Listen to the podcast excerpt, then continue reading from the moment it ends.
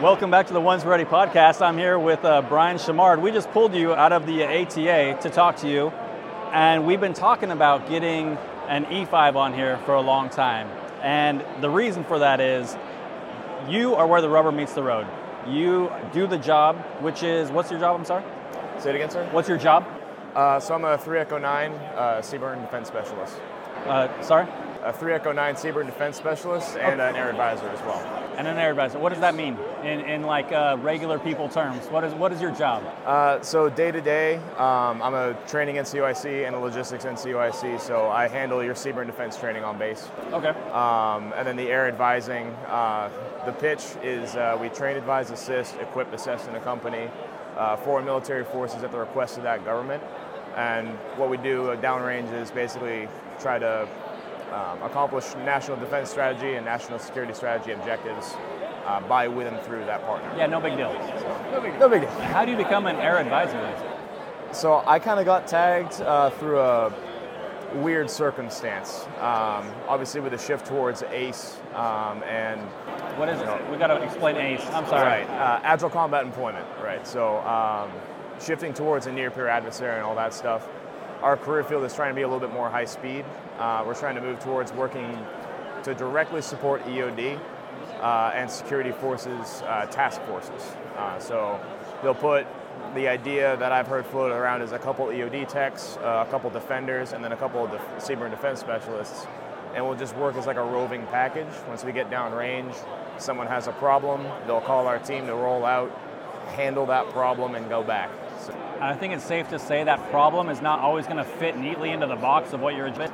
And no. So like you guys are, I mean, much like we are, just like problem solvers. Yeah, it's trying to find a solution rapidly in an austere environment with what you have in the back of a razor, essentially. So, and what everyone else is bringing to the team as well. So, yeah. Where are you from originally? Maine. Wow. Yeah. Yeah. I mean, it's not that it's unusual. There's just not that many people up there. So like, I don't meet a lot of folks from Maine. How and why did you end up in the Air Force? So I'm actually in the Air National Guard in New Hampshire. Oh man, that's why you look happy. I hate guard guys. All guard guys are so happy, and it drives me crazy. Yes, sir. I'm sorry. Keep going. I ended up joining for what most guard kids do, college benefits. I was 18, I think, when I joined. Like, I just turned 18. Trying to find a school. I got accepted to UNH, which is the state school in New Hampshire, which is ironically closer than the main wing. Right. It was only an hour away. And I was like, okay. So I checked out the New Hampshire Air Guard, toured a couple jobs. I initially was going to join security forces. They didn't actually have any openings in security forces when I was looking. Which I was, in hindsight, I'm very surprised. Yeah, that's weird. But they were like, hey, there's this job called emergency management. They do CBRN, and they get to work with firefighters, security forces, and medical. I was like, okay, cool. I kind of hit all three. I get to do a little bit of everything. Sure. So signed up, went to basic a couple months later. Tech school is about a year with our on-the-job training, mission essential skills training. Right. And then, when I wasn't in semester in school, I was active duty. I volunteered to go to Costa Rica for a earthquake relief. I got activated for COVID, deployed for Allies Refuge. And then that last summer between the start of my AGR tour, which is Active Guard Reserve, so full-time guardsman, I went to Air Advisor School, got picked up for that AFSC to get that extra skill set, try to spearhead that whole new ACE concept for EM, and yeah, now here I am. I don't know how I'm here. No. I mean, what? But you say yes to a lot of things. It sounds like I say yes to everything.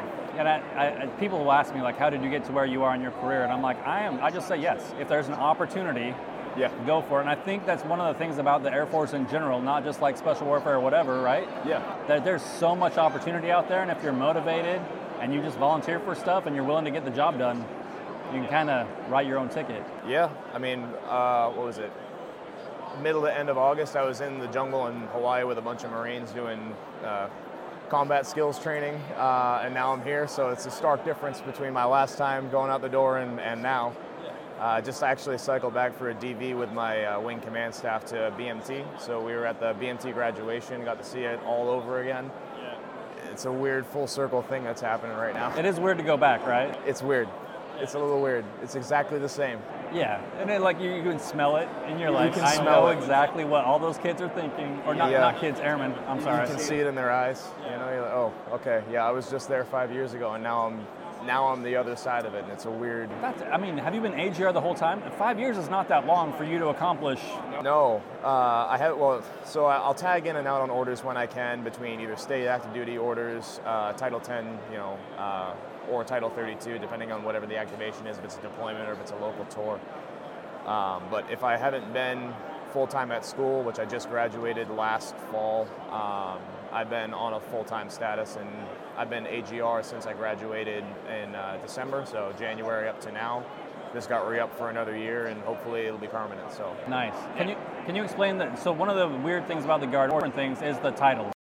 Yes. Because you guys have some wicked flexibility with things that you can do because of the different titles. So active duty is only Title 10, and there's a lot of restrictions on what we can do, especially stateside. Yes. But you all have the other titles, and what does that enable you all to do? Yeah, so as far as putting titles to what we use for slang, I don't know which United States Code attributes to which slang term, because it always changes, but basically you have your AGRs, or you have your activation. So if you get tagged to deploy, then you just assimilate into an active duty squadron, you know, or active duty wing, downrange, and you're the same as someone that, you know, joined for 4 years full active duty. That's Title 10, right? Yeah. Okay. Then you have your AGR, which is active guard / reserve. So that's for Air Reserve Command and Air National Guard. If you're going to be a full-time guy, you're in that status. We effectively get treated the same as if we were deployed or anything like that. We get the same benefits. We get the same bonus pays, everything like that. Sometimes you can game the game with your BAH, depending on where you live. New Hampshire is notorious for a high property tax, so our BAH is rather high. Right. So you can game the game a little bit there and kind of pick and choose, but the only difference is you don't PCS. Right. So wherever your base is, I mean, there are guys at my wing that have been there for 20 to 30 years the entire time. That's a big selling point, right? It's a huge selling point, yeah. Then you have temporary technicians, or temporary AGRs, I should say. I should start with them. That's what I am right now. So that's just instead of a permanent, hey, you're here till you retire, they do it on a year-to-year. So every year you just work to get it renewed. You just have to justify why they should spend the money on you. And then the last one is the temp technician. That one you're on, it's almost like you're a civilian, but you just have to wear this as opposed to wear that. Right. So you have like a 40-hour-a-week time card. You have to punch in, punch out.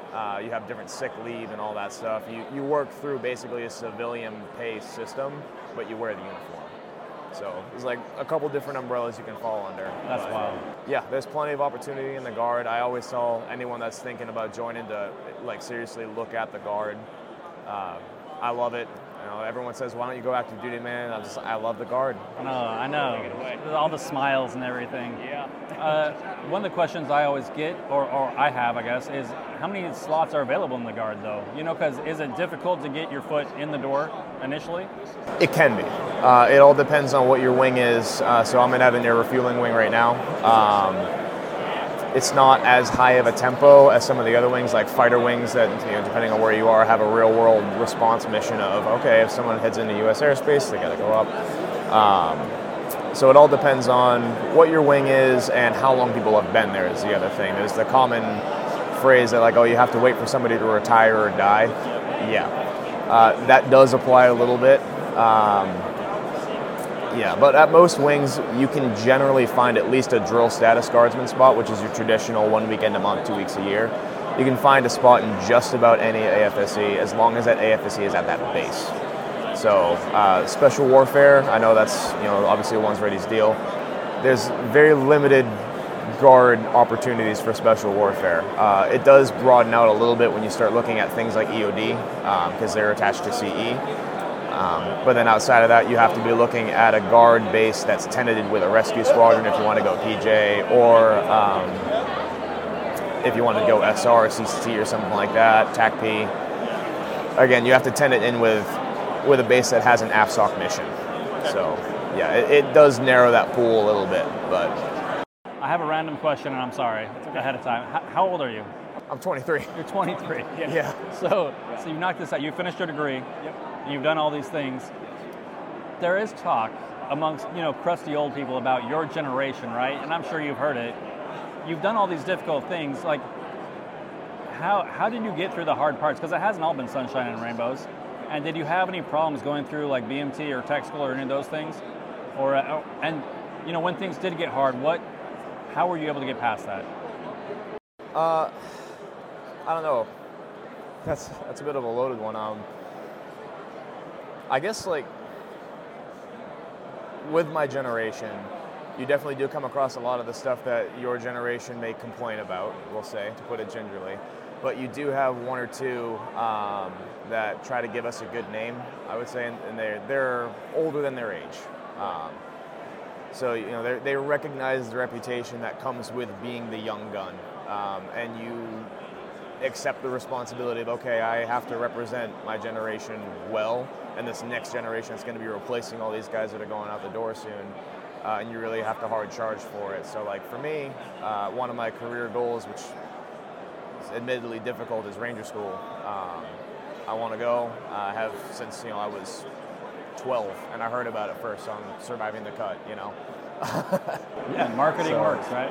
Marketing works. And you know, when it comes to just stuff getting hard and wanting to push through it, it's the one is, okay, I'm not just representing myself, but I'm representing a whole generation of Xennials, you know. Whatever it is. Yeah. Whatever you want to call us, that is starting to get a bad rap, and you know, I need to set that example for everybody else that I'll be replacing, like, okay, we are in good hands.